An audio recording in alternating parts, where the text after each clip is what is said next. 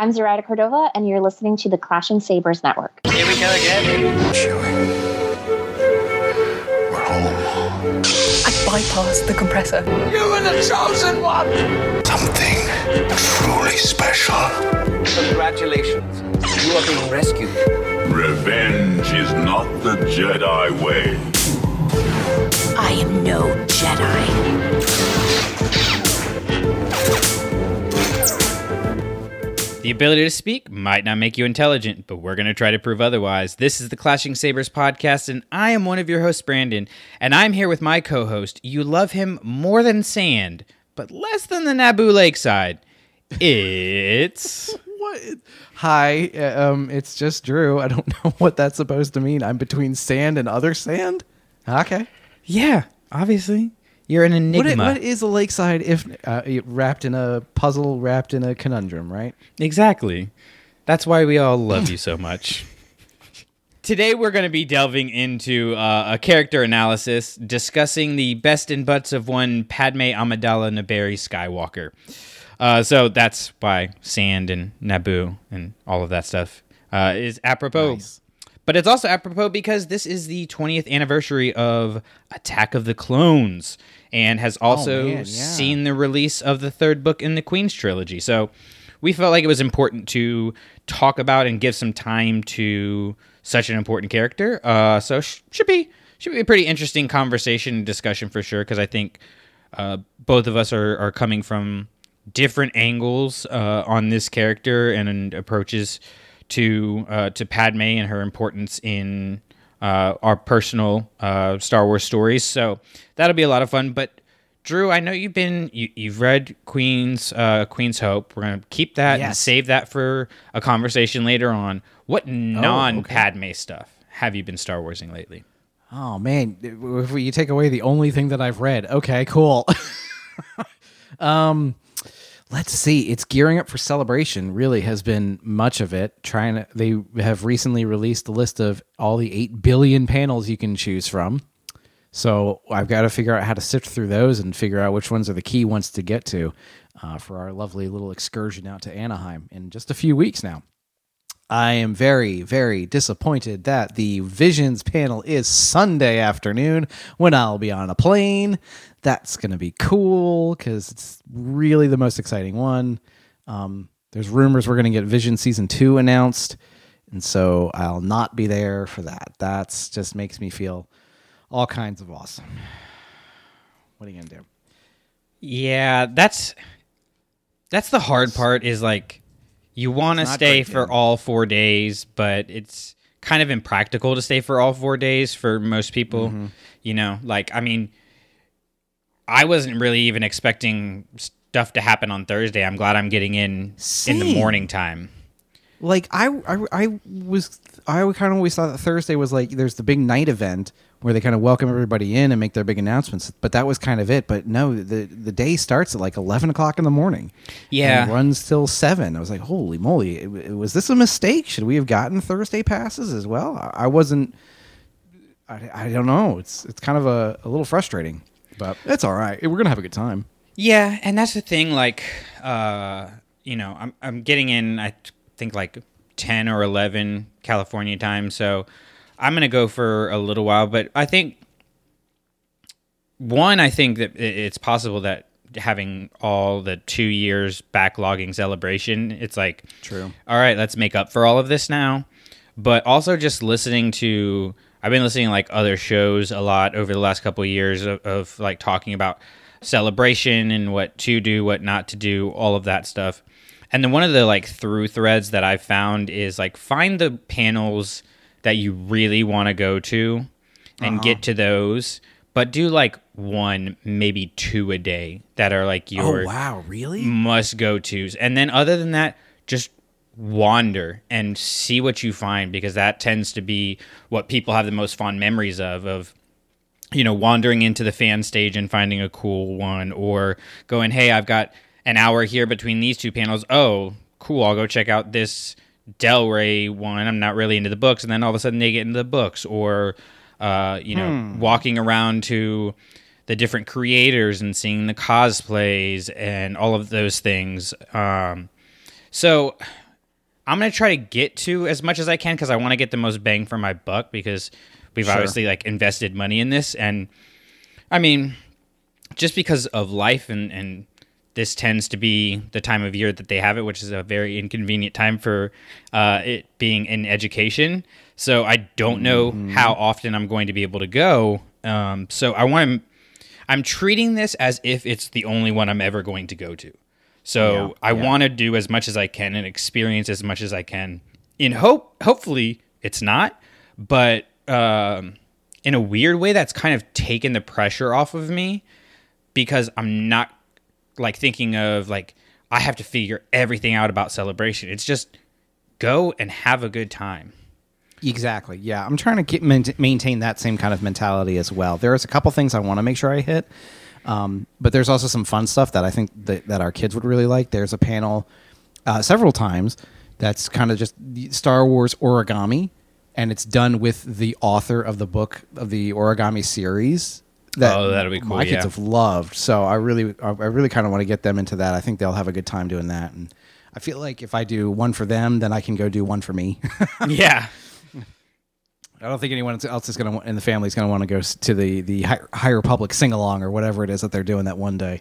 Uh, that'll be fun to do where they go, and hopefully we'll get some news on Phase Two and some uh, releases. And I'd really like to see the authors. That was they've announced all five of the authors from Project Luminous, or five of the original authors at least, are going to be there because I haven't. They've added a couple names now. I think George Mann is officially part of the High George Republic team. Mann, uh, Zoraida And, Cordova's uh, coming back. Yeah, yeah, yeah. That'll be cool. Yeah, I'm a I'm a big fan of hers. Uh, I, I think She did Black the Black Spire book, right? the uh, well, the Crash of Fate, but in the No, Black Crash- Spire. Crash of Fate is Zoraida Cordova. Uh, the Black Spire book itself is Delilah S. Dawson, but Is it really? yeah, but the uh, Zoraida Cordova one happens in Black Spire. So they released around the same time when they were building up that Oh, lore okay. around, yeah, when they were building up the lore around Batuu and everything so like weird. that. It it was it's weird and chunky, but uh, the book is. I mean, it's a very small, intimate story. The whole book happens in a single day, save for the well, the main events happen in a single day. There's a little bit of setup beforehand.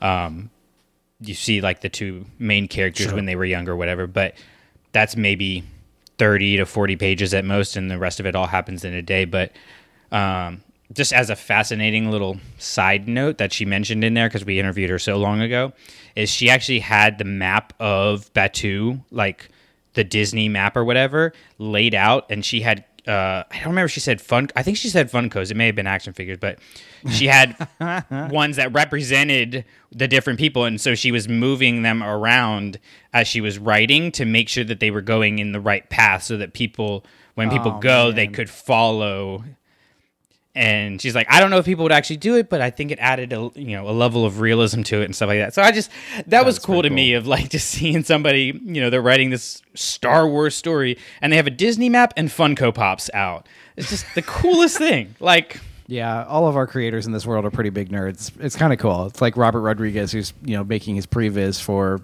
Mandalorian season two episodes out of his toys in his backyard. Yeah. it's pretty neat. Honestly, I like it very much. Well, and and it's it's especially interesting because like we grew up at you know as the generation you know of uh, well generations at this point of playing with Star Wars toys growing up and playing you know Star Wars with our uh, you know lightsabers and stuff, and so we were grew up telling Star Wars stories, and now you know those people are the ones actually making Star Wars stories, so it makes sense that we would go back to you know the root of what we what we did you know like you played with action figures telling a Star Wars story well then that would make sense that you know like Robert Rodriguez did. You take the action figures and it just it makes sense to you because that's what you grew up doing. That's how you learned how to tell stories in a way. So I'm just fascinated to hear the stories that people have. Really looking forward to meeting um well, obviously, meeting Ashley is going to be the highlight of my weekend. um, that's really the only thing that I care about happening at this point, other than like actually finally getting to meet up with you guys after how many years of talking about it. Uh, it's going to be pretty pretty fantastic. But I just I'm I'm really looking forward to just going in with as low expectations as possible. Not because I think I'll be disappointed, but just because I don't want to go in expecting like this jam packed weekend where I get into all these panels and learn all this new stuff and, Right. uh, you know, have all these life changing. I just want to go and hang out with Star Wars people. The one thing I'm on the hunt for when we actually get to celebration is I want to find a lightsaber hilt from Ronin. That's kind of like the holy grail for the weekend. If anybody out there happens to see it, uh, let me know because I'd really like to take one of those home with me. Yeah, that would be pretty cool. That I mean, even not being a huge fan of of the book, uh, that lightsaber hilt is just freaking cool. It's just amazing. They're It's- all really good. There's uh, all the ones in the book that they've described and kind of game out a little bit are really really neat. So I'm hoping that somebody out there is going to have those. They may not, and that's no big deal, but we'll see. Yeah, we'll uh, we'll keep an eye on, and that's part of of the fun of celebration. And from you know everything I've gathered is just going and you you just find cool stuff and you you meet people and you see the things they've created and all the different kinds of swag. I mean, shoot, I'm bringing an extra bag just because I know I'm going to end up getting so much stuff from meeting other creators and stuff like that. So, should be a lot of fun.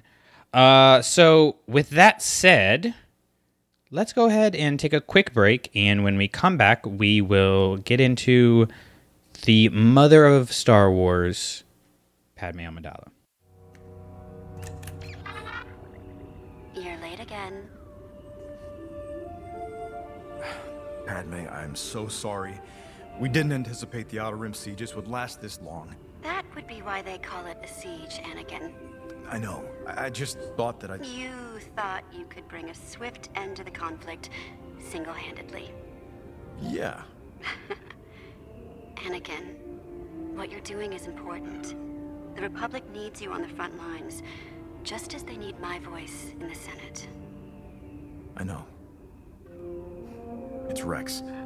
I'm worried he's letting his personal feelings drive him too much on this mission. I wonder where he learned that. You've known Rex a long time. When you throw caution to the wind and take chances, where is he?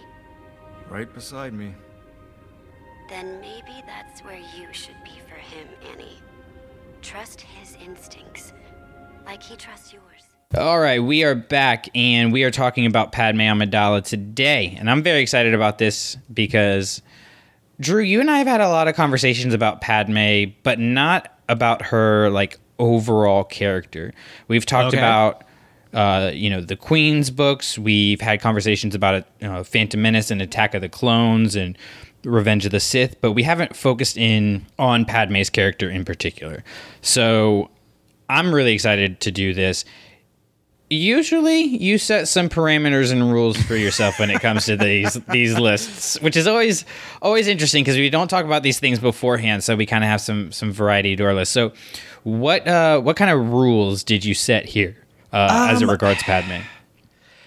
this one was a little bit harder because if we, approach it from the best and butts uh, perspective, where we try and figure out our, our top three and, and bottom three uh, things of appreciation, basically, I get kind of weird about this one because I don't want to come off as aggressively anti this character. Um, and I don't I don't feel that way, but I feel like sometimes when I talk about Padme as a character, it doesn't come out well. Like it doesn't sound like I speak very highly of her. And I don't know if that's a, a fair thing, but I, I don't want people who are huge fans of hers to feel like I, I have a distaste for her. Um, now, having said that, there the things that are I don't care for in her character uh, might be the things that other people love about her, and uh, that makes me just feel a little uncomfortable. So I don't want to like take time. I don't want to spend the whole uh, evening kind of bashing the character because that's not fun. That's not exciting. So I'm going to do my best to make sure we celebrate the things that are awesome. Um, I think part of my issue is that the character in the movies is not nearly as exciting as the characters in the books and the comics and things.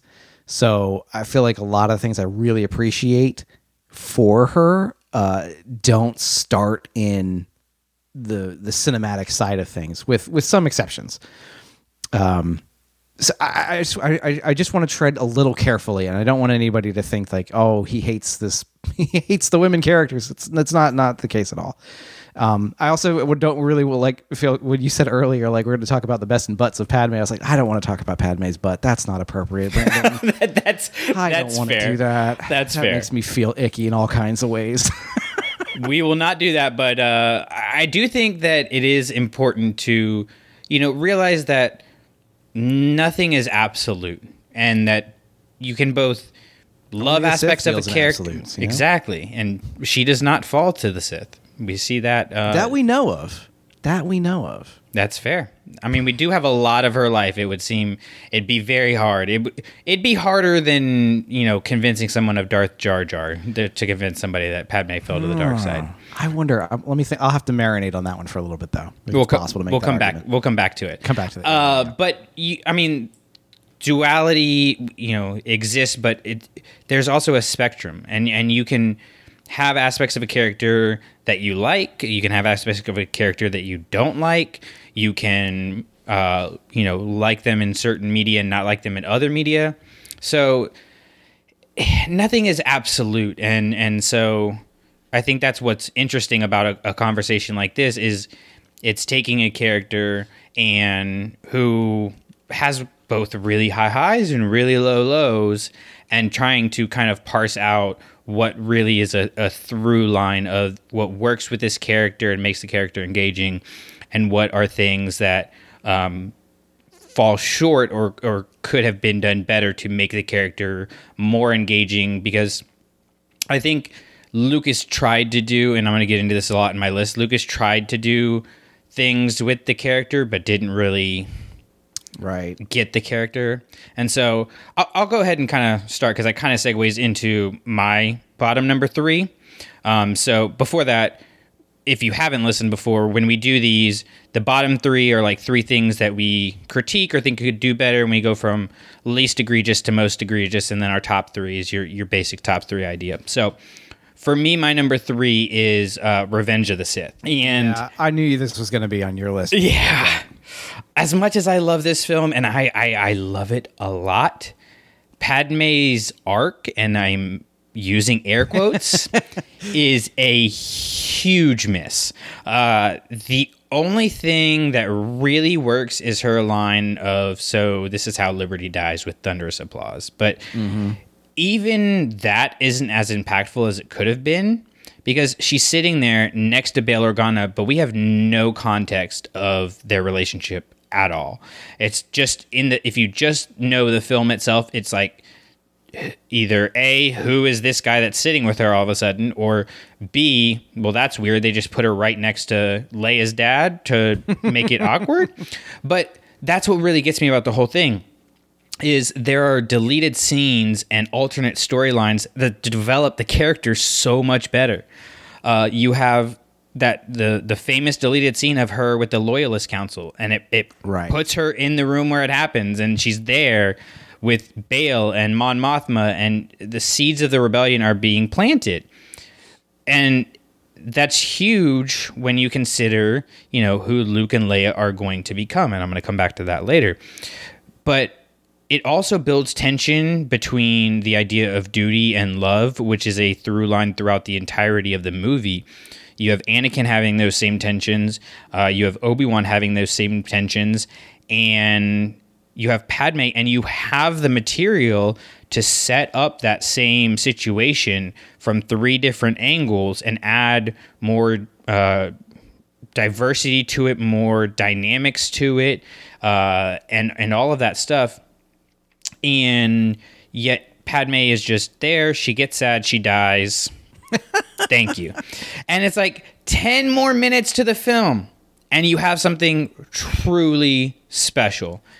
And for some reason that I will never understand, those things were cut from the movie. And I've heard arguments of like, all the audiences would have gotten too bogged down in the the politics of it. Have you seen the Phantom Menace?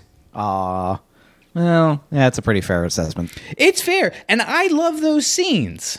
So, but that's not a valid argument. It just it's like the ball was just dropped and she just became not in terms of like a a sexual object or anything like that, but she really does just become a an object in this film where Yeah, she's yeah. there because somebody needs to be Luke and Leia's mom Ouch.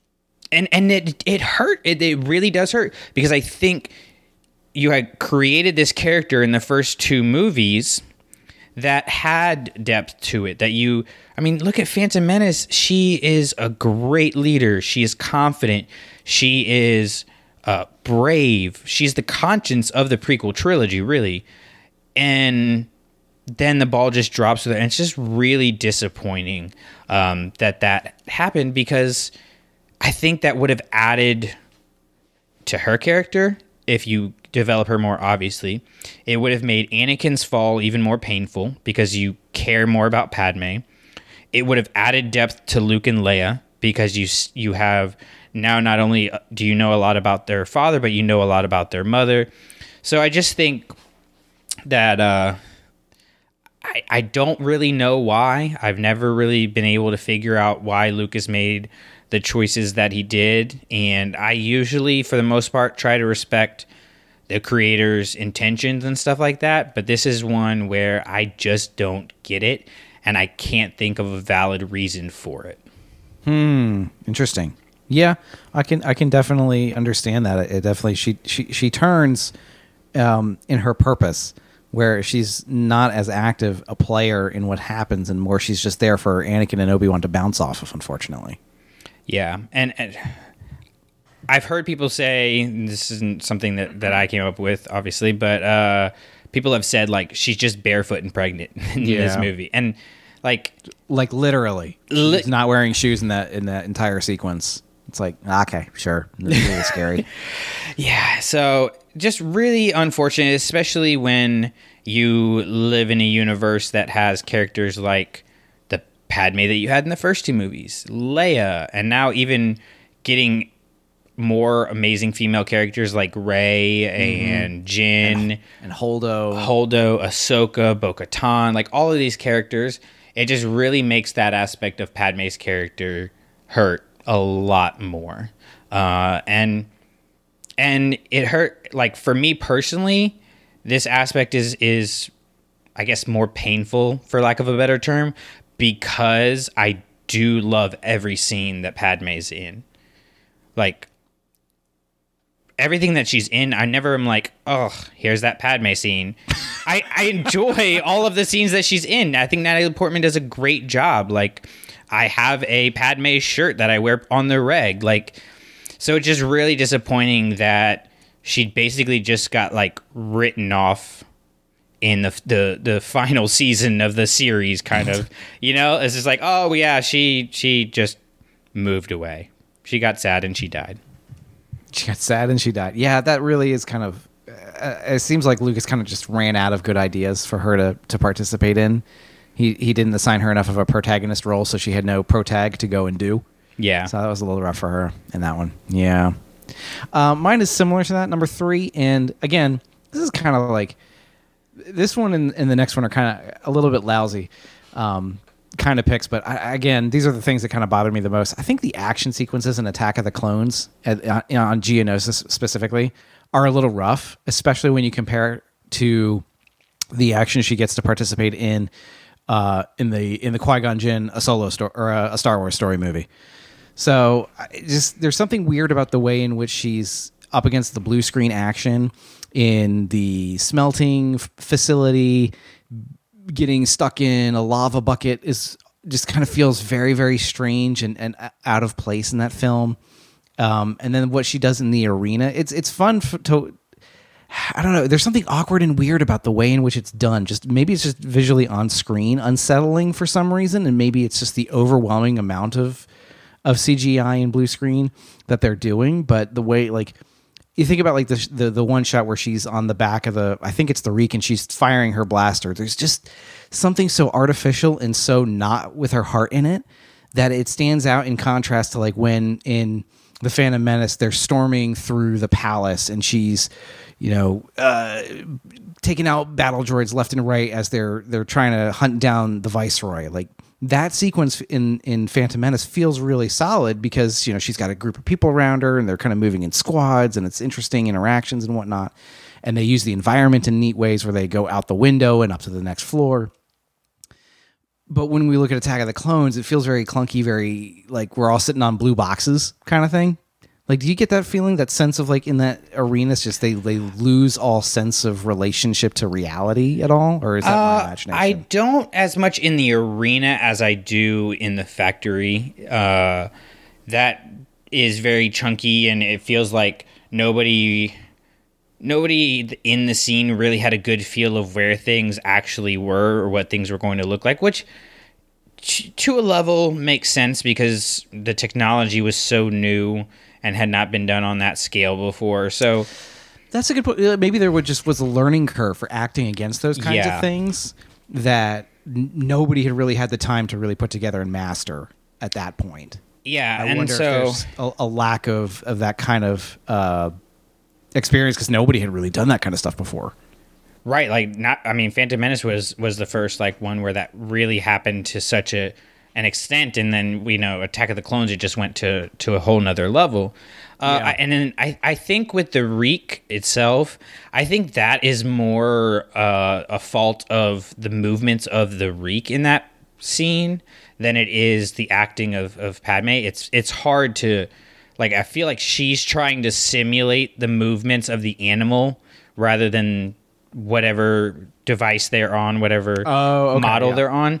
It's kind of like if in uh, in Rise of Skywalker, there's a scene, there's a moment where like Finn and Jannah are on the Star Destroyer and it gets shot and they like start to kind of like fall and Finn does this weird like lean forward and you can tell that like they were like okay you're falling now. And he just had to like lean. But they also like moved the camera at a weird angle at the same time to show him like falling in that direction. So it just looks like he's like doing a reverse moonwalk with a blaster out it's a really it's really weird it's very specific but it's one of those things that i notice every single time and so funny. I've never I've never even heard of that about it. I've, I have no idea where that is. I might have to next time it's on pay a little bit of attention to the film this yeah time. it, you if you see it you won't unsee it you to see it on see, yeah. that's kind of that's kind of that situation there too is uh that I think it just the movements weren't natural for Yeah. everybody in that Yeah. situation.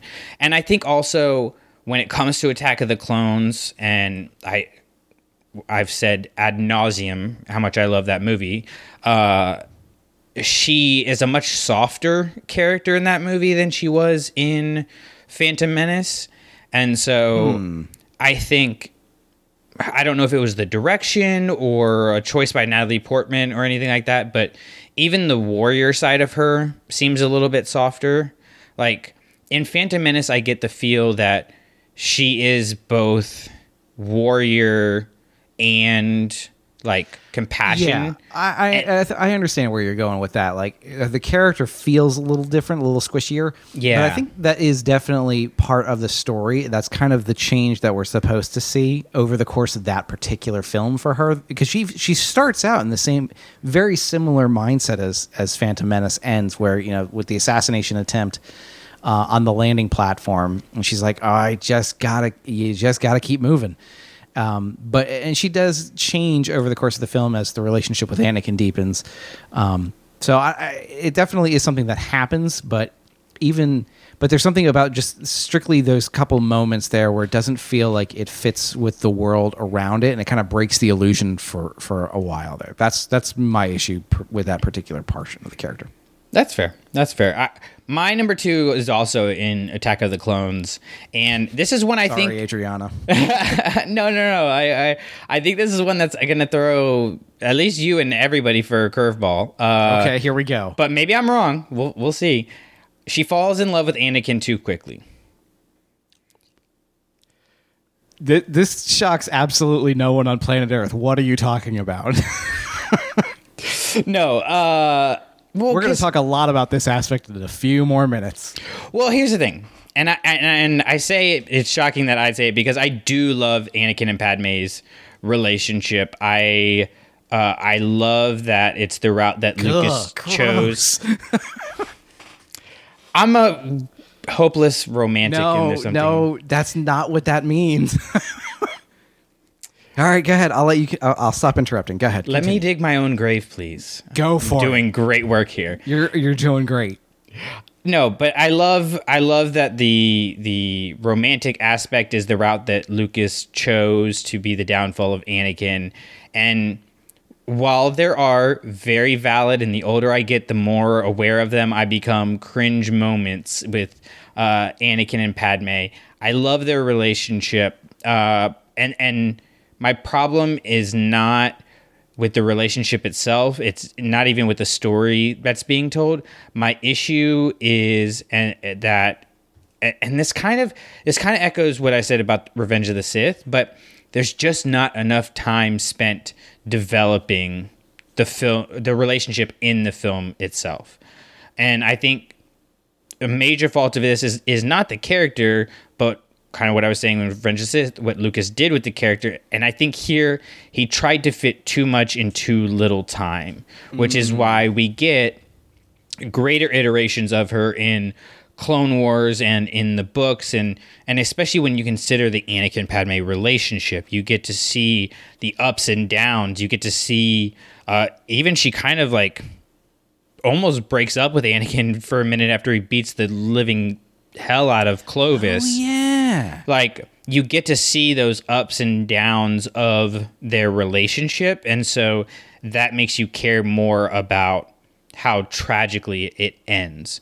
So it's not that she fell in love with Anakin and it's not even really how they developed it on screen in the in the scenes that are there because I see even through all its flaws, I see what Lucas was attempting to do by doing like an old Hollywood style, but it just feels like one second she's saying no, we can't be together, and the next second she's just like yeah, and mm-hmm. it it just in the film itself, it just is too quick, and so it becomes, and I think this is what gives a lot of people problems, it becomes harder to be invested in that relationship because you don't believe the characters actually got there by their own choices. You just feel like, okay, that's what had to happen for the story to continue. So here we are.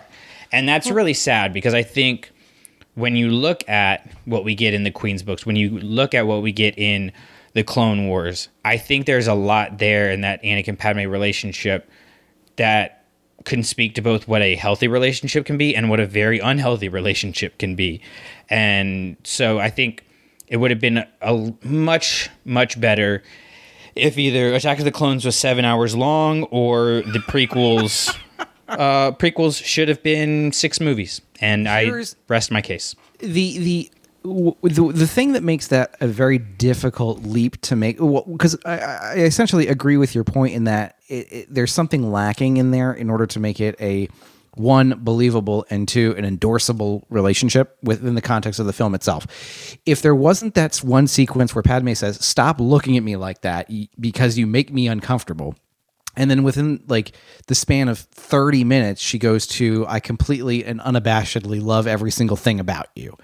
Like, if it started off less with the creeper vibe, then it would have been a, it would be a more believable story, at least to, to me, because at the beginning of the film, she's actively repelling him um, for those kinds of things. Like, I don't appreciate what you're doing. And at some point, it has to switch. And there's no, I don't know that the film does a great job of explaining why that flip occurs. Because even when they're on Naboo, she's still like, this is, this, this would absolutely never work. Like, we come from two different worlds, we're two different people, and I don't want this, is the vibe that she's, is what she's saying without saying. But it, it doesn't last. Um, there's something to be said about what happens on Tatooine, where she changes her appreciation for it. But it, again, her experience with him on Tatooine is not a super positive one. He finds his his mother and brings her back, and then mur- and murders all of these all of the uh, the Tusken Raiders. So she's experiencing him in the lowest, darkest moment of his life to that point, and it's like this is what makes you love him I think is what the film wants me to believe. I don't know that I can I can make those connections and say this is a a nice, healthy, good, strong relationship. Especially when we know that Padme is such a smart person. Like Yeah. she's very intelligent. She she has a clear um, and well defined moral compass. She knows the difference between right and wrong and good and bad, and and and yet still. And so, if we're to take all the pieces at face value from what we get in the film, it's not hard for me to draw the conclusion that are we supposed to understand that Anakin is manipulating her into loving him using the Force? Like I don't know. Oh. like I've always you kind of wonder in the back of your mind, uh, she's too smart for this. She's too good for him, and she doesn't want to be around him. And yet she does anyway. Well, we act, we actively know that Force users have the ability to, to manipulate other people. Like that's the whole idea of how Palpatine comes to power is is through his his subtle and not so subtle manipulation of systems and people. I had never thought of that before. Really? No, never? not Oh, once. man, it's, it's the only thing I can think of when I see those things is because like think about like that sequence where when she says stop looking at me like the last shot is him looking you know looking after her with this very very scary look on his face of like sorry my lady. It's like bro what are you doing? And it's like well of course what is he doing? He's using the power that he has which is a force power. So i, I don't know. I, I don't think that's what the film i intends us to draw for conclusions but i think there's more evidence for it than against it honestly. So i, I agree with you that it's not a great explanation of how they get together um, and i have a very specific nit to pick about that again in a few minutes. Yeah, I, I just want to close that by like saying this is another situation where the deleted scenes needed to be in the movie because the scene, uh, the scenes with Padme and Anakin with the Naberries adds so much to the characters. Like you, I don't know if you've read the how recently you've read the Attack of the Clones novel, if you've read it at all. oh But- man that's a good question they have this it's a fantastic book. Even if you're not a huge attack of the clones fan the the book is written just oh chef's kiss. Um each one of the prequels books gets better. Like phantom menace really good. Attack of the clones amazing. Revenge of the sith best book ever written. But that's another conversation for another day. Uh, uh, Patreon content. Hold on. So, but as far as it uh, pertains to to Anakin and Padme and the Naberries, like you get the the family uh, dynamic there. You get you know to see Padme at home. You get to see this side of her that you haven't been able to see, and and this is something that kind of like we get a little bit in the Attack of the Clones novel, a little bit in, in Queen Shadow. You get this idea of Padme contemplating again this duty versus love versus freedom kind of dynamic that uh, has has been expounded on more after the films came out, but of her, you know, wanting a regular life, of not wanting to always be on the front lines, being able to have a family. So you get a better idea of why she would want that relationship to work in a similar way to how you understand, you know, Anakin trying to replace the love that and the unconditional love that he had from his mother and how he connects that with Padme. Like to me, that is a pretty like easy connection to make. And I think you could have made a very similar connection with Padme if you put those deleted scenes back in there. And I feel like there you could have cut, you know, as, as great as the Geonosis battles and everything is, cut a little bit of that. Uh, you know, shorten the 11 minute chase at the beginning of the movie. Like, yeah there's that all of that and and again i like those aspects of the movie they are very fun to watch but this is one of those situations where I feel like Lucas wanted to do cool things and the story kind of fell in after that, which I I, Yep. I don't see feel that. like I don't feel like that's true for Phantom Menace. I feel like he he struck a good balance there. Uh, I feel like for Revenge of the Sith, he was a little better at balancing the two on a on a more grandiose scale. But when it comes to the Attack of the Clones, you just you really get a lot of as much as I love George Lucas and will defend George Lucas, you get a lot of well, yeah, he liked the World War II stuff, so that's why we're getting a whole bunch of these shots, and he liked cars, so that's why we're getting an 11 minute car chase. he liked cars. like, it just yeah, I understand what you're Y- saying. You know, and and and it's not to say that he doesn't deserve to or didn't deserve to make the art that he wanted to make, but when we're doing a character analysis and looking at how that adds to or takes away from the character, I think Padme ends up because she's not a character we had in the original trilogy, she ends up taking the brunt of the the lost storyline and the things that are uh, viewed as as not necessary to the film.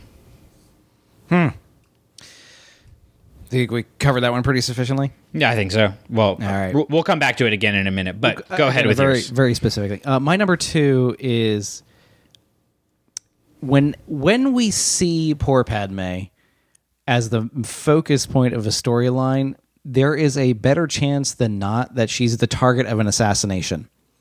And I feel like it's a repeated plot use for her because no one really knows what else to do with her. Uh, it kind of stood out to me most in the first Queen's book, Queen's Peril. Uh, no, Shadow. Oh, I've done it again where I've forgotten which comes first. But there's uh, the only action sequences in that book are where she's this, where where again she is the target of an assassination plot, and it seems to me like that most of the content creators when they're they're using her for an action sequence, this is the thing that they do. Um, even you know Attack of the Clones has it.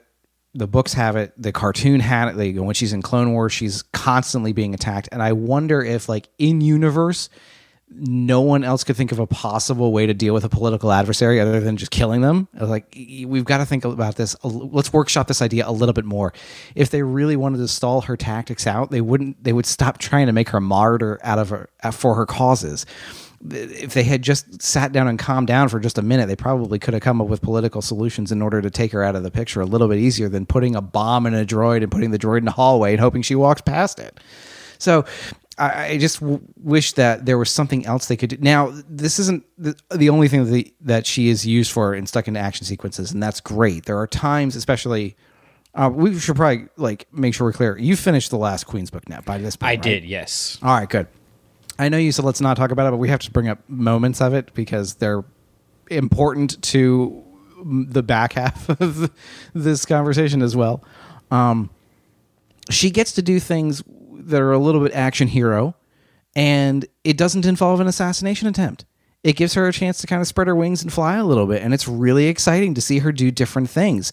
Uh, very often, and too often, she's put as the damsel in distress and needs some big, strong man to come save her, and it's just a little tiresome. She's better than that, and and I like the, the stories we get that it does not rely on that kind of a trope in order to give her something to do.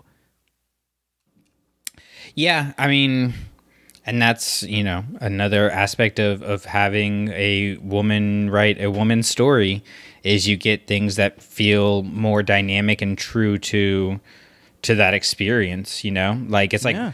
it's why Wonder Woman. You know, Wonder Woman is is a great movie, uh, but it's not like anything life changing in terms of you know like what it did with technology or anything like that but it's a seminal movie because it was literally like patty jenkins coming out party of like hey if you let women tell women's stories you don't even really have to you don't have to bash people over the head with it you can just tell something that is organic and conveys the message without needing to make it so obvious of this is the message we're trying to convey Yeah. right? She does it. E.K. Johnston has done it now three times. Like, well, f- shoot, four if you include Ahsoka, but we'll just stick with three with Padme. Like, it's just yeah, it's really important. It's kind of Did you ever watch Walker Texas Ranger when that was on? I thought that was going to be the reaction you got. Uh, let's pretend that I did. Okay. I, I really am curious to see. I was with you in the Wonder Woman comparisons because I was going to be like, "Yep, that's a great movie" until the third act.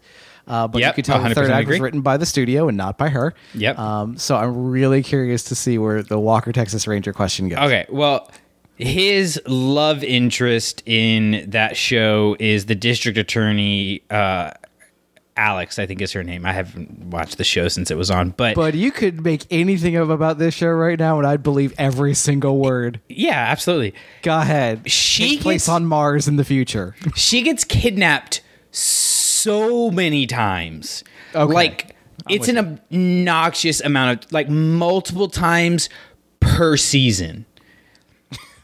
she is like getting kidnapped. And I remember, I vividly remember as a kid watching that and going, are they just going to kidnap her all the time? Is nobody going to do anything about this? We're not going to get extra security or anything? Like, Just give her an ankle monitor or something. Exactly. And it's like you're married to a Texas Ranger who was like can beat up anybody and somehow you're getting kidnapped. It just like can we do something else with this character or do we just not know what to do with the woman character unless she's a damsel in distress? And You're, you're uh, you, you have an infinite amount of wisdom more on this show than I do, and I've got to ask, why do you know so much about this show?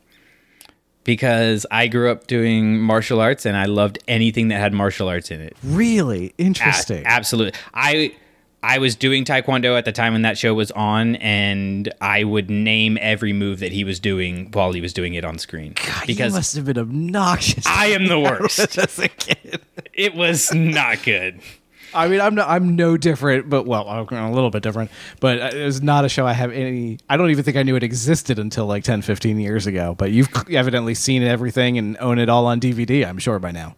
I, I do not, but you know that's not a terrible idea. I'm sure it's available on streaming on some platform. Some platform, but yeah, we should go. We should go back and do like a side by side analysis and see if Padme gets uh, attempted assassinations or Alex gets kidnapped more. Like, Okay, which I'll one is the Pad- more the damsel in distress? I'll do the Padme research. You do the Walker Texas. No, I think we need to diversify your portfolio. Oh no, no, And no. you I'm have sorry. to watch all seven or nine or however many seasons that show was on. There are only one and a half TV shows that I watch anymore, and it's The West Wing, and that's it. That's all I watch. I just on you. You made the mistake of getting me hooked up with HBO Max, and now that's I've watched almost all seven seasons again in the span of like three months. It's I- I awful. it. I love it so much. I've never felt more like a human being than when I watch The West Wing on a regular basis. Uh, that's fair. But yeah, to go back to Padme, we got to do something other than the the damsel in distress thing because at some point it just stops. Not only does it stop being believable, like can nobody come up with anything else? You stop caring because there's no consequences to it. Yeah, it's interesting in like the first Queen's book. I think the most like that is the the, the, the application of that. Well, maybe the second one. It's a, it's kind of a tie because of how much those books do a job of re, of reinforcing Captain Panaka's paranoia. Like the whole reason he starts the whole handmaiden crew and picks the people that he picks. And again, we're, uh, uh, we'll talk about it later. I'll talk about it later. I don't want to get into it now. Okay. Uh, so with that said, let's uh, let's go to our our number worst one- things. Your worst thing, the reason you think Padme Amidala is a terrible person. Mine is the line: "To be angry is to be human." Are you talking about in the, the Lars homestead? in the Lars homestead, can we just say red flags?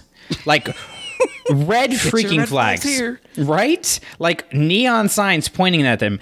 Anakin admits to committing genocide and she's like, "Aw, it's okay." No, it is not.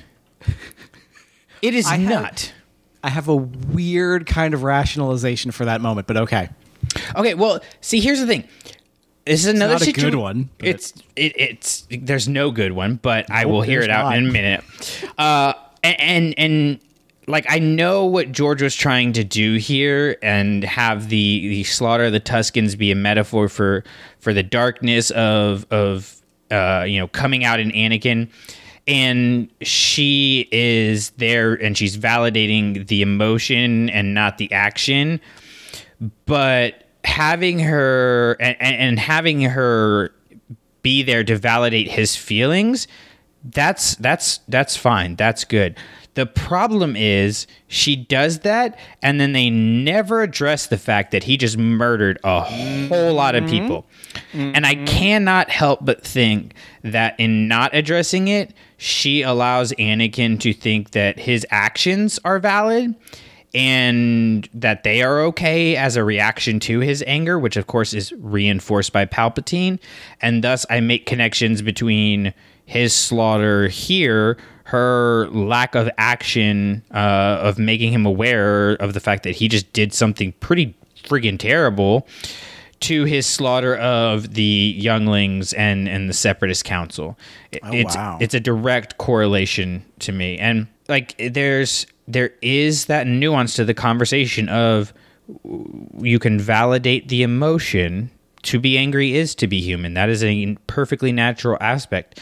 Emotions in and of themselves are neutral. They are just signals telling you of something that is going on and are all valid but the actions that you take with those are not.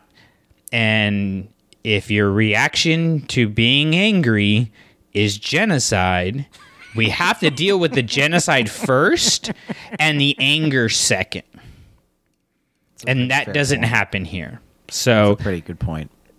give me your rationalization because I've All right, tried. Two two things. One, I think the film wants us to believe, and one of them's not real at all, and it just kind of stands out as weird in my brain. The first one, I think the film wants us to believe that he feel Anakin feels a certain level of sorrow and contrition for his actions. He realizes it was the wrong thing to do.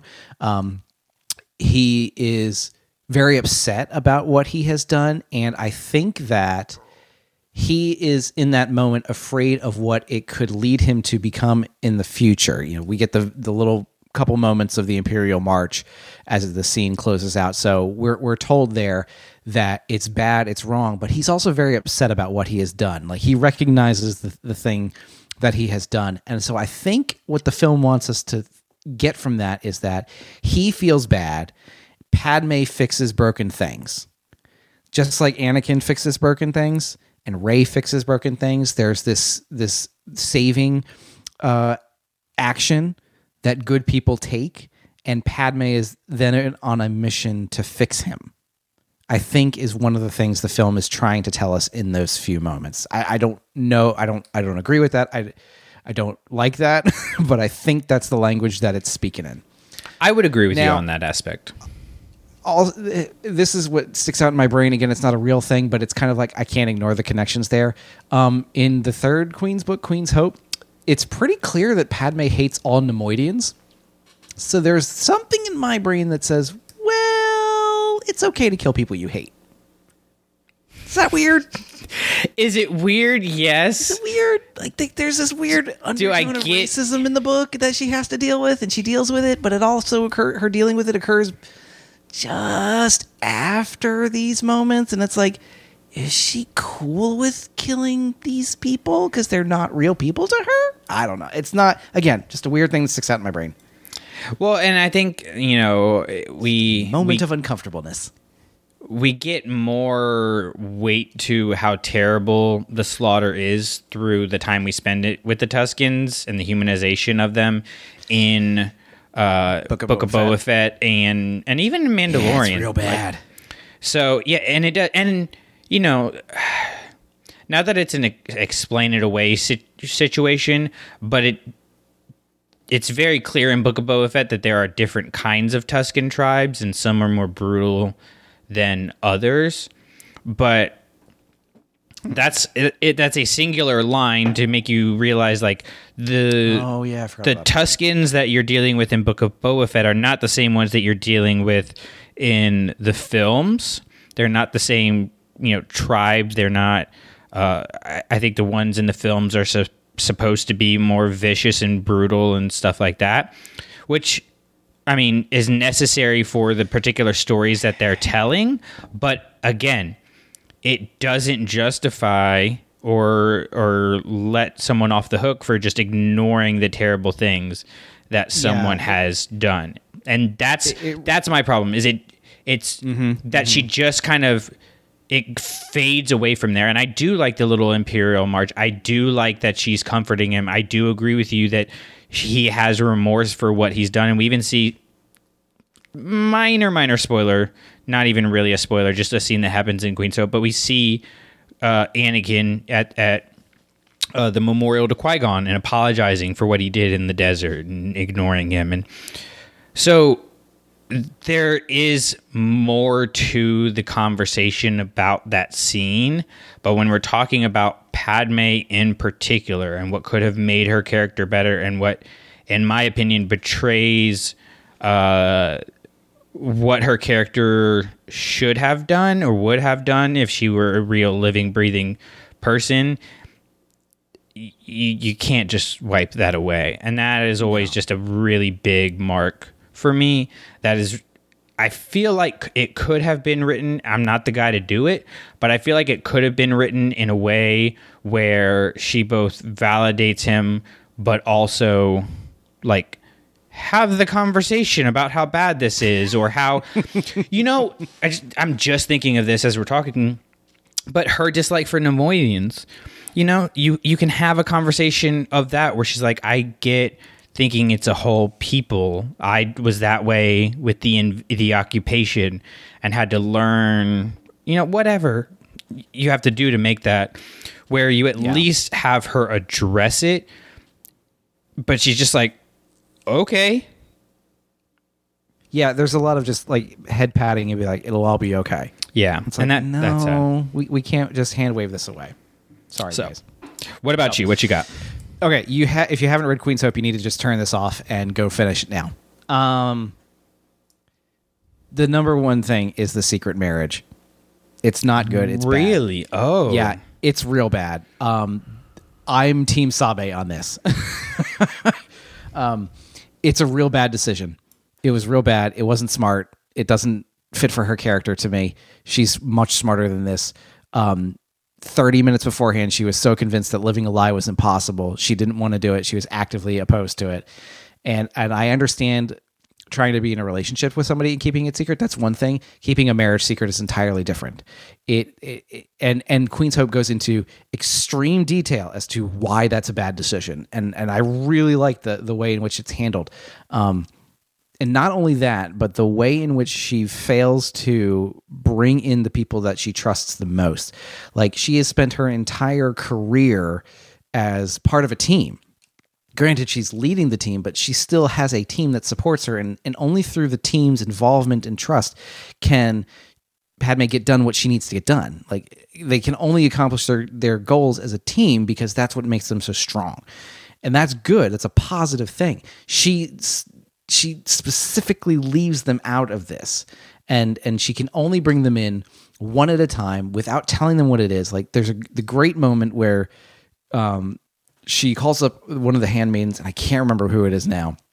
I think it's Sasha, and asks her to make make a dress out of this particular material and there's some symbolism there and there's culturalism in there which is which is very interesting because it allows the two characters to communicate without using words but the heartbreak that it causes to know that there's a secret that has to be kept especially among a, such a tight knit group of friends and coworkers and partners um, it is not good.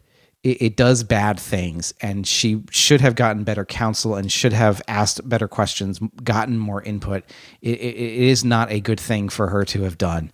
Um, and when Sabe finds out, eventually she does in in, in possibly the scariest possible way.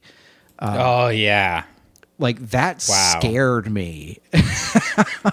um, and I think she reacts in the most appropriate, realistic way. Like she has to have this confrontation with Padme that says, "What have you done? This is not good, and I can't continue to be a part of this. And it may have not been I, I don't think it's the only thing that that the only reason that Sabe wanted to break that relationship between her and Padme. Again, if you haven't read this book, you have to stop and go read it because it's important. But it certainly is the largest issue they've ever had between them. It's not something Sabe can fake. It's not something she knew about. She wasn't prepared for. So, and, and to these characters, to fail to prepare someone is equal to lying to them. So that trust is broken forever. That is not a repairable situation between the two of them. And it hurts and it costs so much. It's just not good. Um, it- I'm, I'm flabbergasted by by it. Really, it, it just it knocks me out because of how how reckless it is for her character, and she is not a reckless person.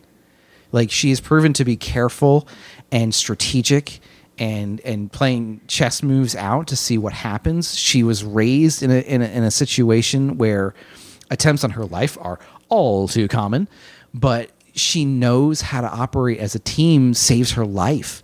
And so to disregard that is is wildly reckless and it endorses his recklessness as well, which mm. she just bore witness to on Tatooine she you know she knows the cost of his outbursts and to run off and to do something so significant in a person's life without good counsel without asking uh, for help without involving the people who need to be involved and not just her friends but her family her her you know people she's supposed to trust and go to with these kinds of questions to say what what do you think? What should i do just like all of us would want to do. Like we would all want to you know go to our close friends and family and say hey i you know i'm thinking about you know asking this particular person to marry. What do you think? I, I want your honest input. To fail to do that is just wild and, and i don't think it belongs to the character. Like I, and so going you, you kind of made the mention of it before about lucas wanting an old hollywood romance um, as part of the story and i get it's just this is not the character that we saw in in you know again qui-gon jinn a star wars story like, this is Yeah. not where i thought this would go at all and I think so. I'm gonna get into like a big spoiler at the end of the uh, end of the book of Queen's Hope. So jump forward a few minutes if you're not quite there yet. But the they've all read it by now surely right Obviously, they should have paused it and come back. i mean for reals so good. Uh, but the the end scene with Sabe, where she says, uh, "I always knew she wouldn't choose me, but I thought she would choose something bigger." Oh. Just tore me apart. it So makes me it like genuinely makes me sad like Yeah. to see that relationship fall apart um and, and, and to to kind of watch the train wreck in slow motion because for the whole book we know that like w- once the pieces are kind of put in place you can kind of look down the path and go oh this is going to be bad. Oh this is real bad. And and Padme even makes a comment where she says something along the lines of I really need to make sure I sit down and have a conversation with her when I'm back from this particular mission because I don't want this to go on any longer. And by that time it's too late. Yep, it's Yep. already it's already gone you know the secret has already been broken and it's just it's just gut wrenching to know that it it just is is is it starts off bad and it has nowhere to it, it has no room to go up at all yeah, and, to see the train wreck coming is just is just really it really painful. it really hurts, and like. Ah, Anakin's such a bad person Okay, well, let's calm down there a really little just bit. ah, I, I I do blame him for quite a bit but it does take two to tango It does, and I get I, I get the feeling in Queen's Hope, and and we'll go into this more on Don't Burn the Sacred Text, but I get the feeling that like she knew the not necessarily that the marriage was a mistake, but the way that she was doing it was not the right way to do it. Yeah, yeah. She she Which is sad. definitely has she had instant regret for the the pain it was going to cause. I think she goes through with it because of of how strongly she felt like it was also what she wanted to do. Which is Like, is is valid, but Yeah, also if you're not telling people something, that you're going to do, it's usually because you know there's an aspect of it that's wrong. Right. Like if you're embarrassed to, te- if it's a secret you want to keep from people who trust and love you, that should be as big a red flag as I killed them all, not just the men, but the women and children. Like, decision making skills, girl. Yeah, You can absolutely. do better, and you've done better, and, and you will. Well, and that leads us into our, our top because now we get into the good stuff. And when we're talking about good stuff with Padme, you got to start with Queen Shadow. Just the entire thing, the entire book. like, it's so good. And as much as I talked about, you know, wishing we had more stuff in the films and and all of that, Clone Wars, all of that, I am so grateful that we have these books because as much as you know we, we talked about her decision making and stuff and how it's portrayed in the movies at the end of the day padme is a character of conscience of of reality reality morality. She is not of reality. That's a very different thing Not a bit. We got real problems now, bud. uh, and morality and and uh, she's also like extremely confident. And it's easy for us to think that a character like that has that all the time that that's just that character is insert strong female character adjectives here. But when we get to see her starting as a senator and fumbling and having a hard time and not knowing what to do, it is a great reminder that the the best of us have challenges that cause us to to question our capabilities, but she overcomes that by trusting her found family. Uh, she trusts herself and she trusts the skills that she has developed up to that point. And for me, that is is really powerful. Uh, and, and so Queen Shadow gives us a lot of what Revenge of the Sith didn't. What I talked about earlier with the deleted Oh, scenes and the development of the characters. You get her starting the relationship with uh, Bail and with Mon Mothma. It add, adds depth to her relationships in Clone Wars with like characters like Mina Bonteri and and Clovis, and so adds more weight there. And so as you add on all these layers, it gets, you know, it, it builds the character more and more, obviously. And the Padme that I was saying earlier that we were missing, that, that Lucas wrote poorly, is a masterpiece in this book, in Queen Shadow, which is my favorite of the trilogy, but in the trilogy as a whole. And as I said earlier, that is why we need diverse writers and creators because a dude writing the female experience is always going to fall short. But having a woman write that experience is going to be rich and full of life and feel more true to uh, to that experience. Like that's just a fact. I've spoken with with other you know with female fans about it and listened to a lot talk about you know how this book has added that aspect to her and that aspect to Star Wars that tends to get glossed over. And so uh,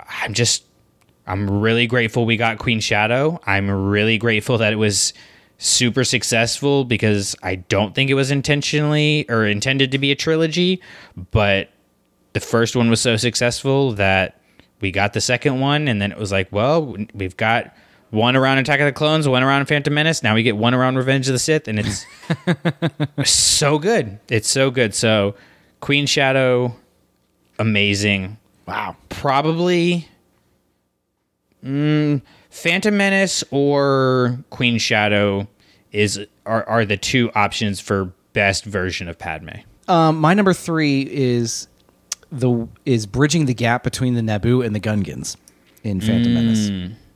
Uh, but tabling her potential racism against the Neimoidians. We'll just not talk about that anymore. Um, although if you think about it, her restoring the relationship between the Naboo and the Gungans does have quite a bit of utilitarianism to it. Like she's got to have this done, so she's able to set that aside. But that's fine.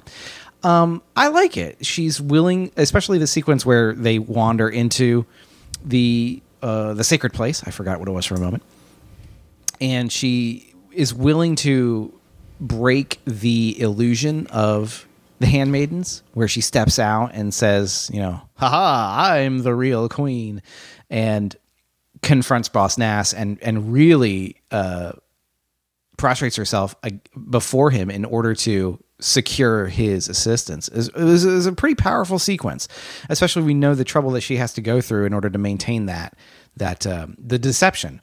Uh, it- it's just I, I- think that's something that is laudable that she knows she can when when to set aside those things in order to get things done for the betterment of her people. And I really respect that in the character that she's like this is something we need to do.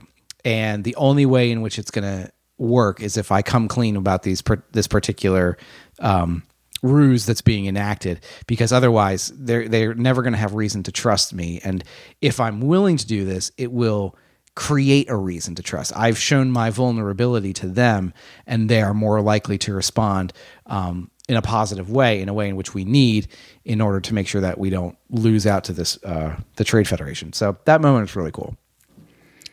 Yeah, and you know, like you were saying, she's taken a long time to build this handmaidens and the deception and the switch, and we see the ups and downs of that. You know, uh, in in the Queen's Peril and Queen's Shadow in particular, and so uh, again, like she's risking a lot. She is going over the head of her security, like, and and this is for you know, you, you talk about uh, maybe some implicit racism in there.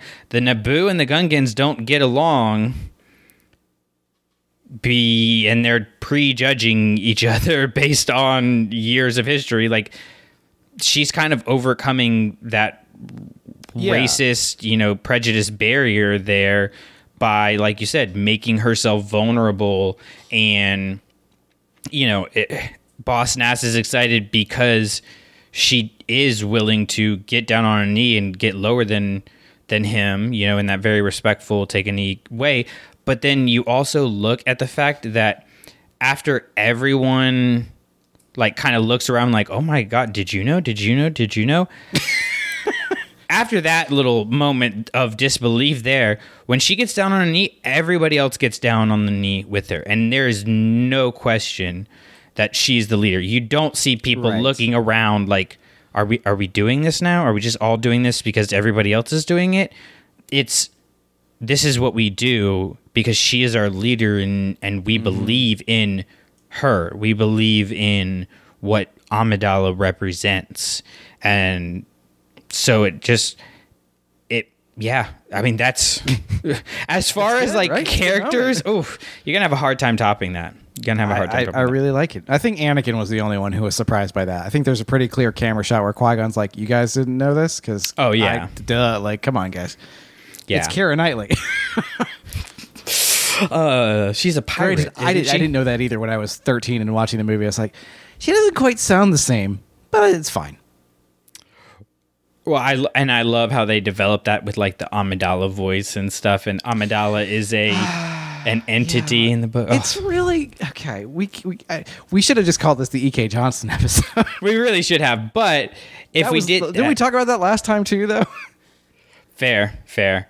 Uh, but guys, those books are really good. They're really good books. when we when we are talking about like favorite things about Padme, one of my favorites and one of the things I always am trying to like find more of is the connections with Luke and Leia. oh, okay.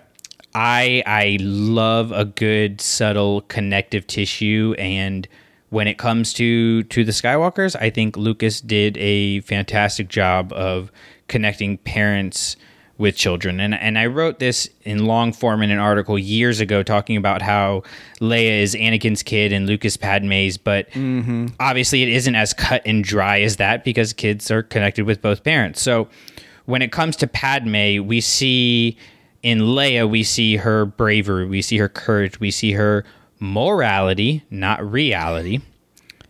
And uh, obviously, we have you know the the very basic surface level stuff of a senator and royalty and all, and all of that. But what really stands out is how both mother and daughter are the conscience of their respective trilogies. Both face a tremendous amount of trauma and tragedy, but just like we were talking about before of how the people don't question following Padme, the audience never questions following Padme. The audience never questions following Leia or questions their heroism even to get you know more particular, uh, and you never think that they are going to fall to the dark or to or you know forsake their morality because they just wouldn't.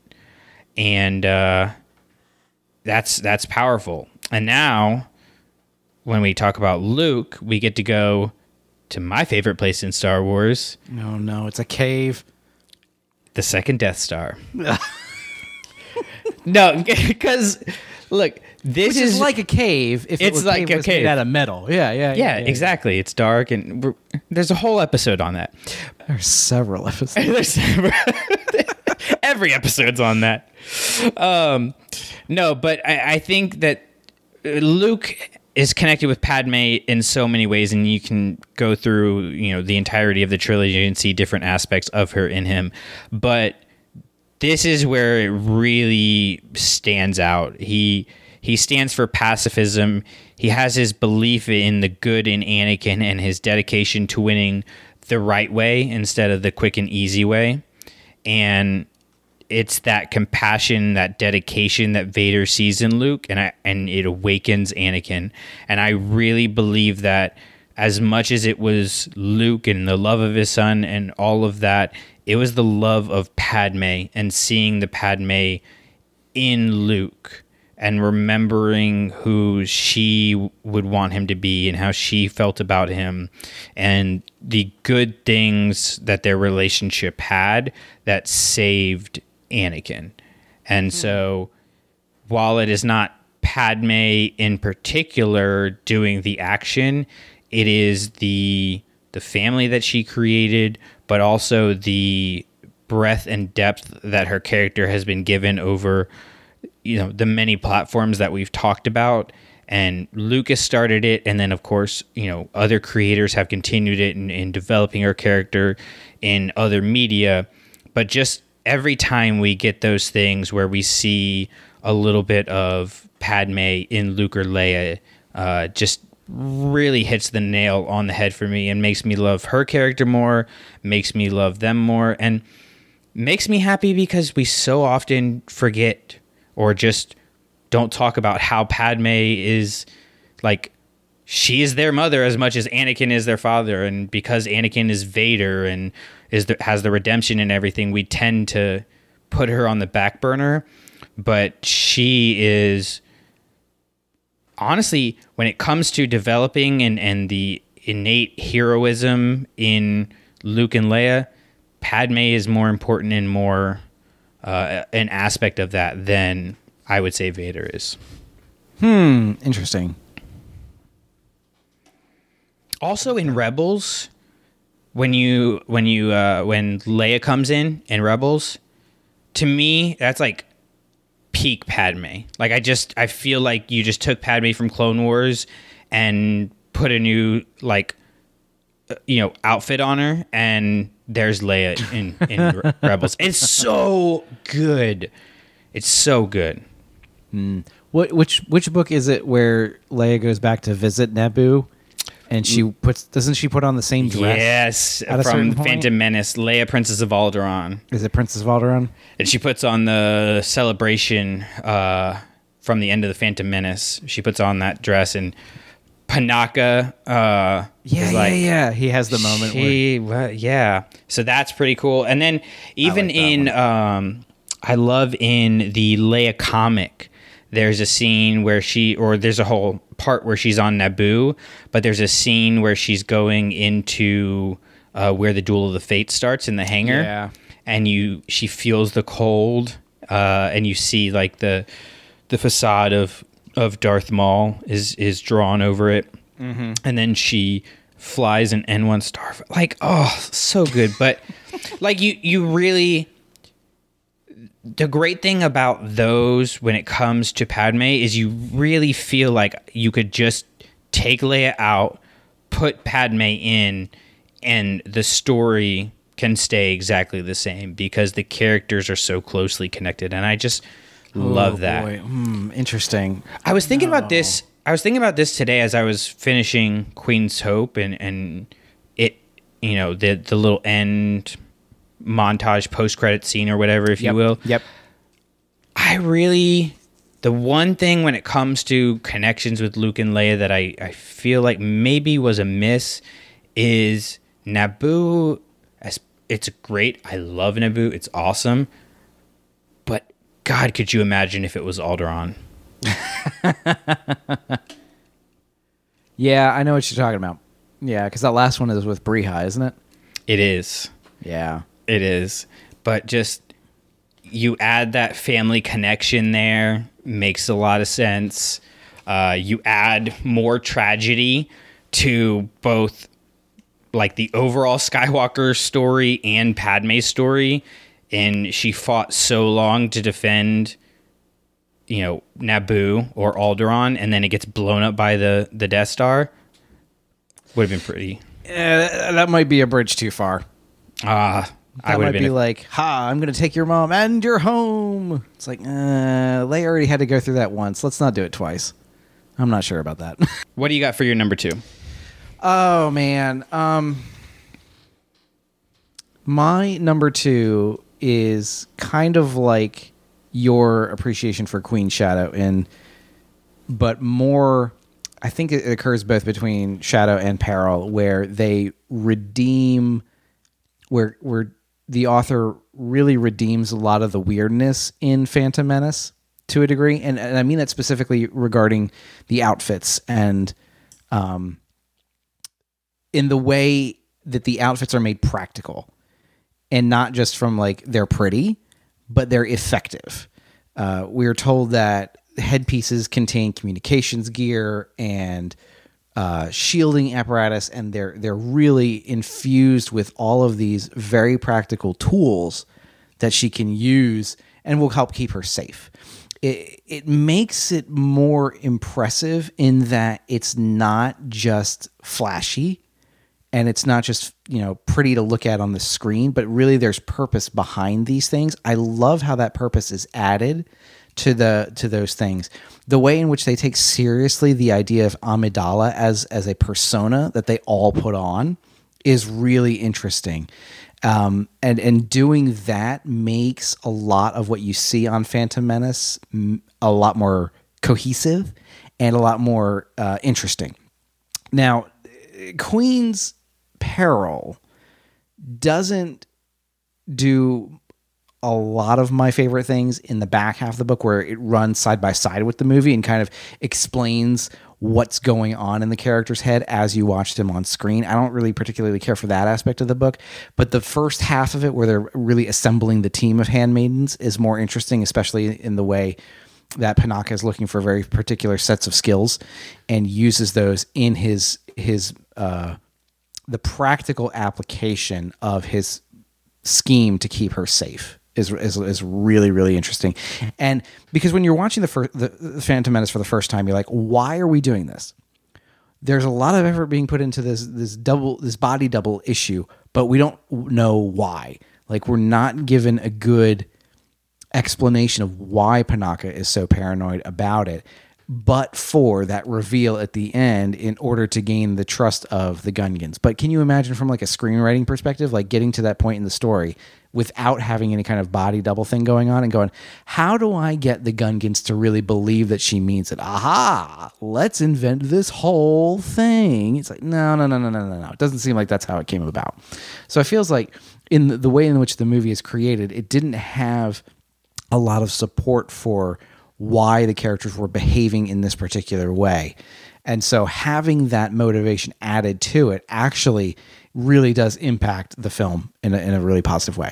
And I was I was surprised by that. I was surprised by the the the sophistication in putting that plan together from a writing perspective and making that feel like a natural explanation. It's like, oh, well, you know, she has this crazy elaborate headdress because it's got radar and, you know, shield stuff and whatever's and, you know, comm links built into it and, and voice filters and things. So I was like, oh, okay. Why do we need this? Well, it's because Panaka's paranoid and because he doesn't want to lose somebody so young and he's afraid that, you know, bad actors are, are out to get her. Well, that's interesting because it bore out to be true. It's this whole Trade Federation pre- plan is predicated upon convincing a 14 year old girl to sign a piece of paper. Like it makes a little bit of sense once you put all those pieces together. So having those pieces um, provided really, really solidified what the Phantom Menace was trying to do. Yeah, it's, it's so. I've said it before. Phantom Menace is my favorite favorite prequel of the of the one, two, and three. And and I think the more we get about Padme, it makes it better and better. And yeah, I mean, and she's you know a character that I think in in Phantom Menace, Qui Gon and Padme are the two most interesting characters. Like, oh, hands pretty down. easily. Yeah. yeah, I like. I don't think it's very like you may like another character more, but uh, in terms of the most interesting, like important characters, absolutely those two. They're Yeah. the two big players. The film And- is about those two and and the, the choices that they make and how they contribute to the galaxy at large. Right. That's really what the film is about. And so, like, just with how Star Wars is set up right now, like, we don't have a lot of opportunity to spend time with Qui Gon. Uh, you know, we have Master and Mhm. Apprentice where we get that more of that depth, but there, I don't get the feeling that we're going to get a lot more like right before the Phantom Menace kind of time like that. Just because I don't think they want to play it that close, you know, um, and really No, push things.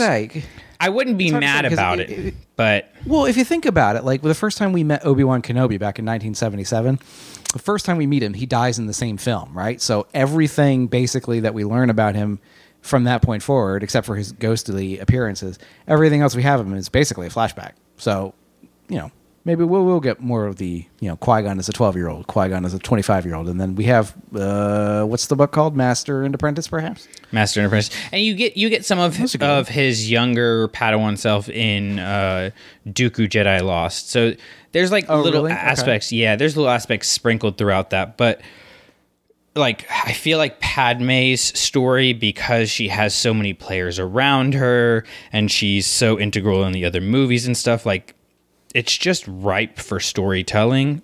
Um, and I, I, again, like E.K. Johnston just took the ball and ran with it. Like there's there's not really much more to say that you haven't said uh, other than these books are flipping amazing, and I'm very excited to uh, to now that I have all of them to eventually, whenever there's a break in uh, Star Wars books coming out, and I'm not having to keep Okay, up with sure. everything, uh, to go back and read them all or listen to them all or something back to back. So good stuff there. Yep. In between What's your- listening to those, though, I'm going to be listening to my number one when it comes to Padme, which is Okay. Across the Stars. Oh, good grief. Okay. This is the perfect song. It's my favorite song of all time, and it doesn't happen without Padme. And I am not I'm not going to stand here and like well, I'm not standing here at all. I'm sitting, but I'm not going to sit here and say that I am an expert in music in any way shape or form because I'm about as far from that as you can get, but every rendition of Cross the Stars tells uh, the story without words so clearly that you really get the sense of what Lucas was talking about when he said that these are silent films. And so, as much as I know, like technically this is Anakin and Padme's love theme, but the reason that I love it when it comes to Padme is I think it's much more uh, reflective of Padme's character herself because it can be hopeful, it can be worried, it can be victorious. You can play it in such a diverse uh, number of ways, and yet you never lose the song. You never lose, like, you oh it's like the imperial march in a way where like no matter what chord you play it in what instrument you play it on you know exactly what it is right when it starts playing. It's there and when it's there you can't deny how true it stays to itself. And that to me is just a beautiful synopsis of padme. And i think like obviously john williams greatest film composer of all time not even a conversation but when you look at the Wow, okay, trilogies cool when you look at the trilogies, the themes that he writes for the female protagonists are consistently not. Can, I'm not gonna say that consistently the number one. Like Across the Stars is my number one for the prequels. Well, dual. That's a conversation Yep, for another you're day. You They're- gotta be real careful with what you're just talking about. Yeah, they're really good, but they're top tier when it comes to the female characters. Leia's theme, absolute masterpiece.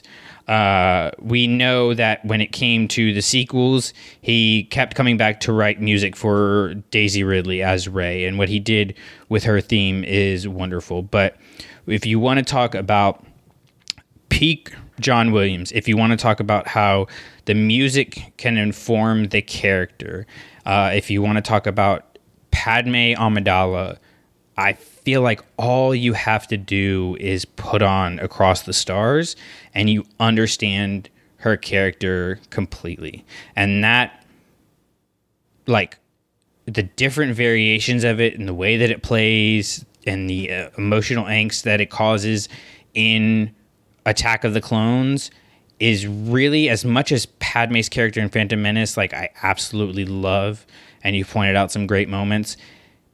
I feel like I really understood Padme once Across the Stars became a thing, and that is why the song and the character have stuck with me for over 20 years now as one of my top characters in Star Wars. Wow. Okay. I was not expecting that. I know, But, uh, curveball. I'm glad for you. Did you watch the music video for it when it premiered on MTV? You know, back in 2002. Uh, I honestly don't. I don't know if I did. It was a big deal when it debuted I know. back in my day. Back in my day. No. Yeah, back in my day, we had to watch TRL in order to figure out what new Star Wars scenes were coming out. Oh man, the good old days.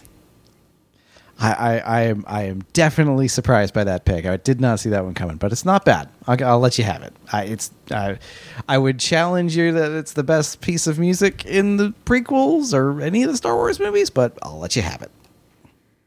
It's my favorite. And that's why it's your number one, and I'm glad It for is. you. So what do you got at So, the top? you, hmm, boy, how do I draw this delineation? So when you think of Padme, you hear the song and it talks about her. I can't think of Padme without the handmaidens, and it's the team is the number one best thing. Um, this is the best squadron of people in all of Star Wars. Whenever you take a group of people and lump them together and give them an assignment, this is the team you want. Uh, they're better than the Alphabet Squadron. They're better than Luke, Leia, and Han. Uh, these this group of people know what they're doing, and they're amazing. And every moment they work together as a team is the best thing that's going on. Uh, I will promote the one chapter in Queen's Shadow where it's just all of them kind of you know chit chatting after I think it's after her term ends as queen and she's about to move on as senator. Or maybe it's like in the end of her term as queen. is They're all kind of talking about what they're going to do next with their lives, and someone you know, one wants to be an artist, one wants to do this, one wants to do that. And they're all kind of just discussing and, and spending time with each other. Is the best chapter as a whole in any Star Wars book that's been written so far. It's my favorite one out of any chapter you can pull out of a book. Now, it doesn't have the best paragraph in all written Star Wars. That that honor belongs to a different Star Wars book, which we've talked about ad nauseum as well. But the team that is assembled to create the Amidala per- persona, really, is the most interesting, most exciting, and best part of the prequels, uh, hands down. They're awesome uh, from everything from how individual they are and how uh, there's so little overlap between them. It's like you don't have two characters playing the same uh, particular role where they all like to they all get to play as uh, Amidala at some point, but not none of them have overlapping skills, and so that makes each character unique and important to the team.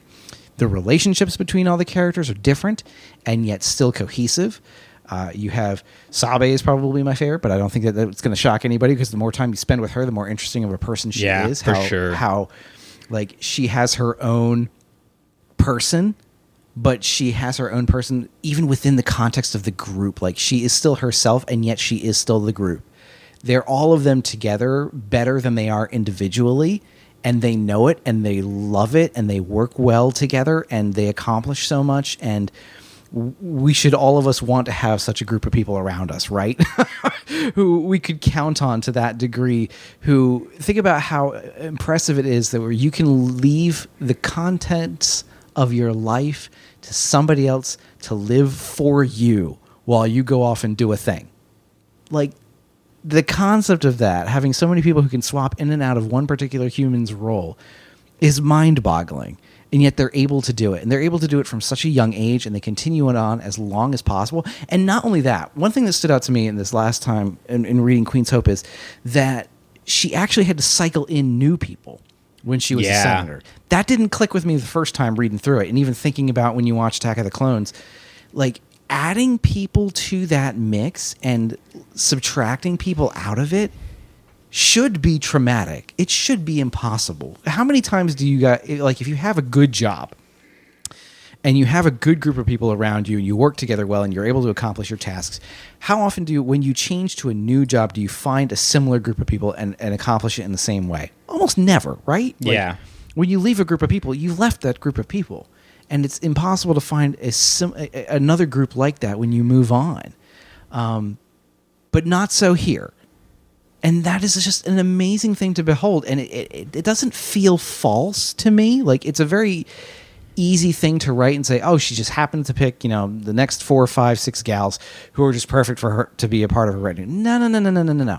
Queen's hope makes it clear that there's a process and that there's criteria you must hit and then that you know there's conversations that panaka and typho have with the new recruits where they're like i'm not sure about this and, and, there's one character in particular who should not belong and yet they do. And that's very impressive that they work that into it. And i, I really really think that it is unappreciated or is underappreciated how impressive it is to have this kind of a scheme put together and to work. And and it's just so much fun to watch. And i, I wish we I, I like the trilogy of books that we've got.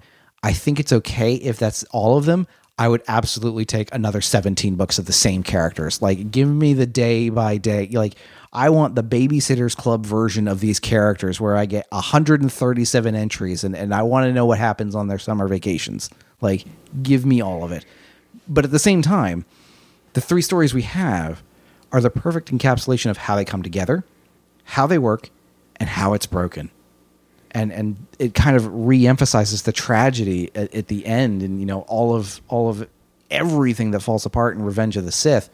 We add one more to it by understanding the breaking of the relationship between Padme and that group, especially with the betrayal of the marriage and, and, and the lies in which she has to live in that and how devastating that is. It's very it's very good writing and story even even if the marriage is a thing we should all be like no he's not good for you Well, and when where's we talk that artist boy you loved Look at him again Where, what what Come happened to on. Clovis? No, uh, when you and and when you think about like how they've gone about making Revenge of the Sith more tragic, it almost always is another angle on Order sixty six.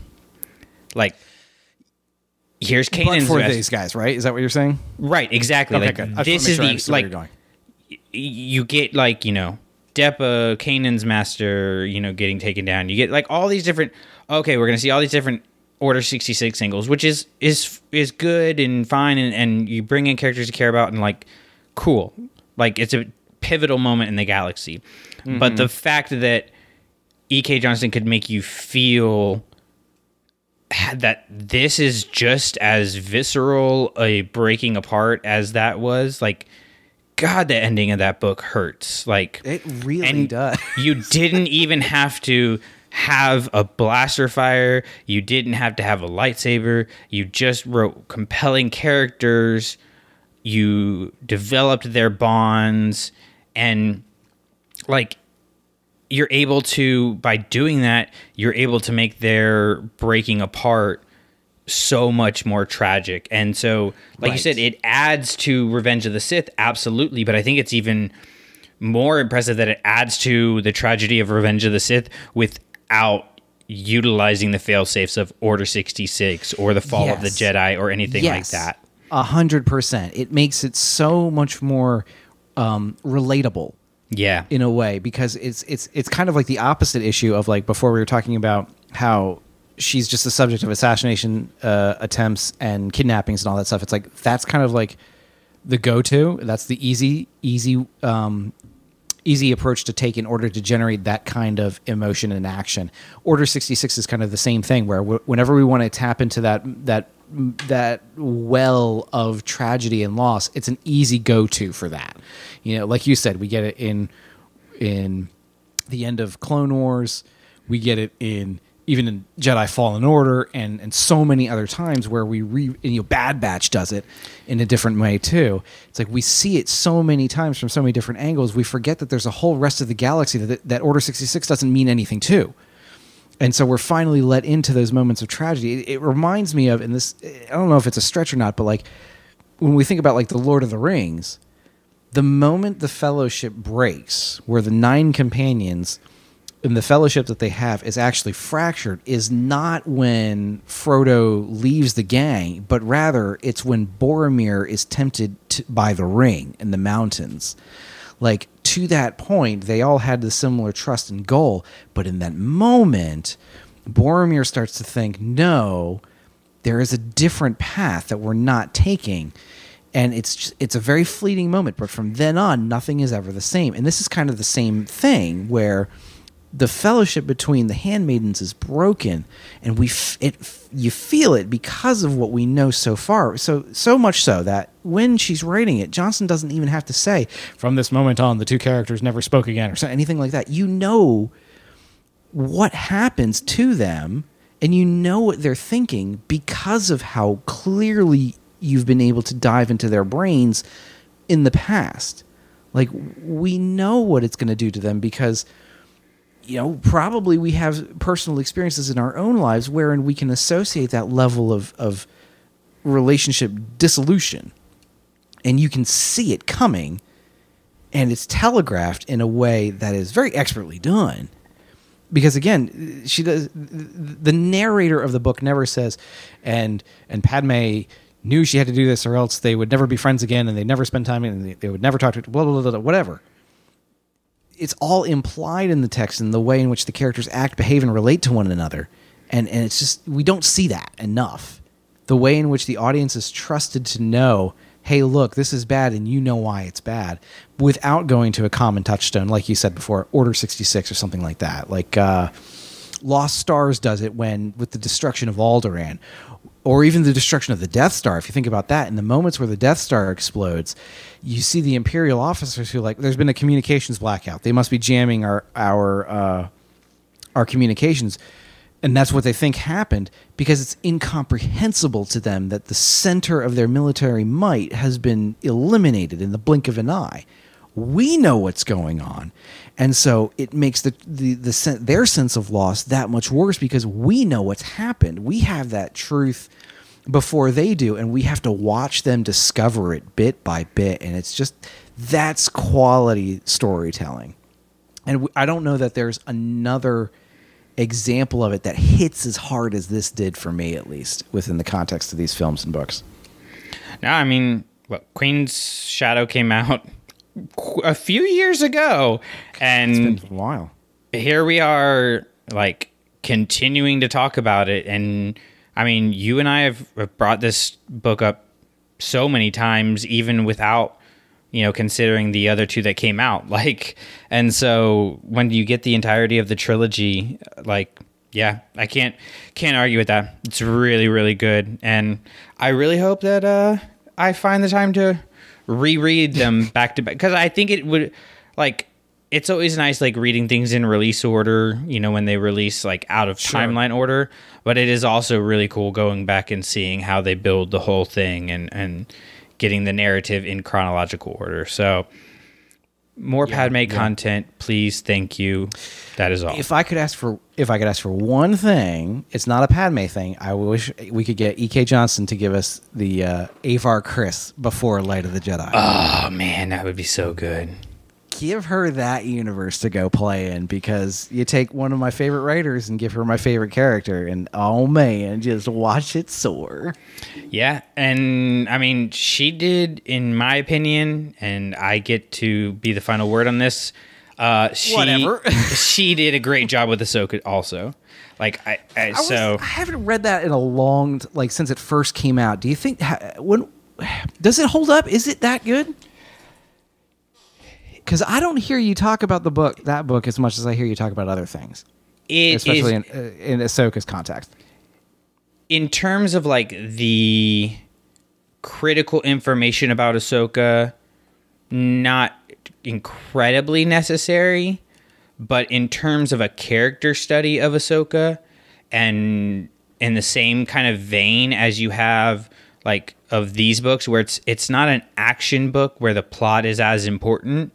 It's not an action adventure story. It's the story of a character and their relationships and how they develop in uncertain situations and how they handle dramatic changes and shifts in uh, you know power dynamics and stuff it really holds up in in that fashion and i think Okay.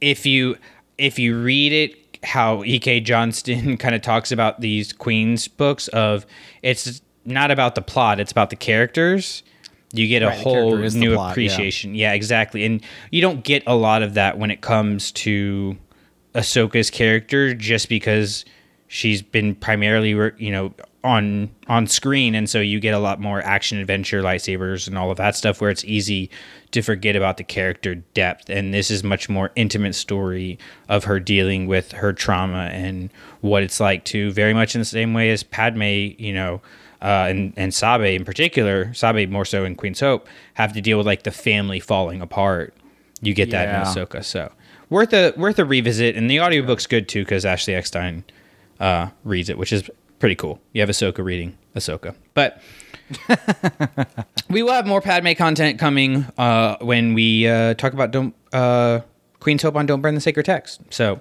that will be coming here in the near future. Hopefully, Oh, Lindsay can think get so? her. Well, hopefully, Lindsay can get her hands on on the book somehow. She's had so much trouble. Uh, no, she has had pre-orders and then reorders, and it's just been absolutely crazy with this book. So What what do we what do we do if she doesn't like it though? Do we have to let her go? I look, don't say this on it- air, but It's kind of like a test at this point, right? it really is. Like a, it really is. yeah. When it comes to Padme, I think our through line here is peak Padme is in these books, so go check them out. And while you are heading to your local Barnes and Noble or wherever this book can be found, because depending on where you live, depends on where it can be found these days. Uh, you can listen to us on uh, on the Clashing Sabers network. We have our uh, all of our shows. We've got Forever Star Wars, Starships, Sith Talk, this show, Don't Burn the Sacred Text. All of those covering all aspects of Star Wars. Uh, we'll be bringing you uh, info from Celebration, reviews of books, uh, all all kinds of goodness. And all you have to do is hit that subscribe button, and you get all of it for free. And uh, if you want to help us out in spreading the joy of Padme uh, and the love of democracy and giving to others, you can go over to patreon.com slash clashing sabers and uh, jump in on our Patreon and help us put uh, more Star Wars books into classrooms because I know I've at least sent one copy of Queen's uh, Queen's Shadow uh, to Really? a school. I have done one. Oh, that's so cool. So it is it is out there, and uh, hopefully, once uh, the exciting thing, like with these canon novels, uh, starting to to age a little bit, is you're getting them more in the paperback and in the used stores, and you know discounted and stuff. You know, uh, so more of an opportunity to get those out. Um, so Queen's Peril and Queen's Hope to come soon, so that Padme can inspire Nice. A another generation just like she did for us. And I think if Padme could have one more line in Star Wars, it would be Batch 8. and that's Celebrity Dies. with thunderous high hos. Uh, I was like, no, that's uh, that feels weird. No, Yeah. no, no. This we're gonna file that under Padme's butt. Conversation, not a cool thing. no, there's just something weird about that. Can't do it. The podcast you just listened to and all other Clashing Sabers productions are the intellectual property of ClashingSabers.net. All sounds and materials used from other creators is their stuff, and we just used it for informational and educational purposes. Bottom line, we made it, it's ours, they made it, it's theirs. Seems simple, but if you're still confused, feel free to email us at clashingsabersnetwork at gmail.com. We have no association with Lucasfilm, Disney, or any of the other fine companies that make all this stuff we talk about. But, Kathleen Kennedy, if you need anything, let me know. I work for cheap. Now let's blow this thing and get out of here.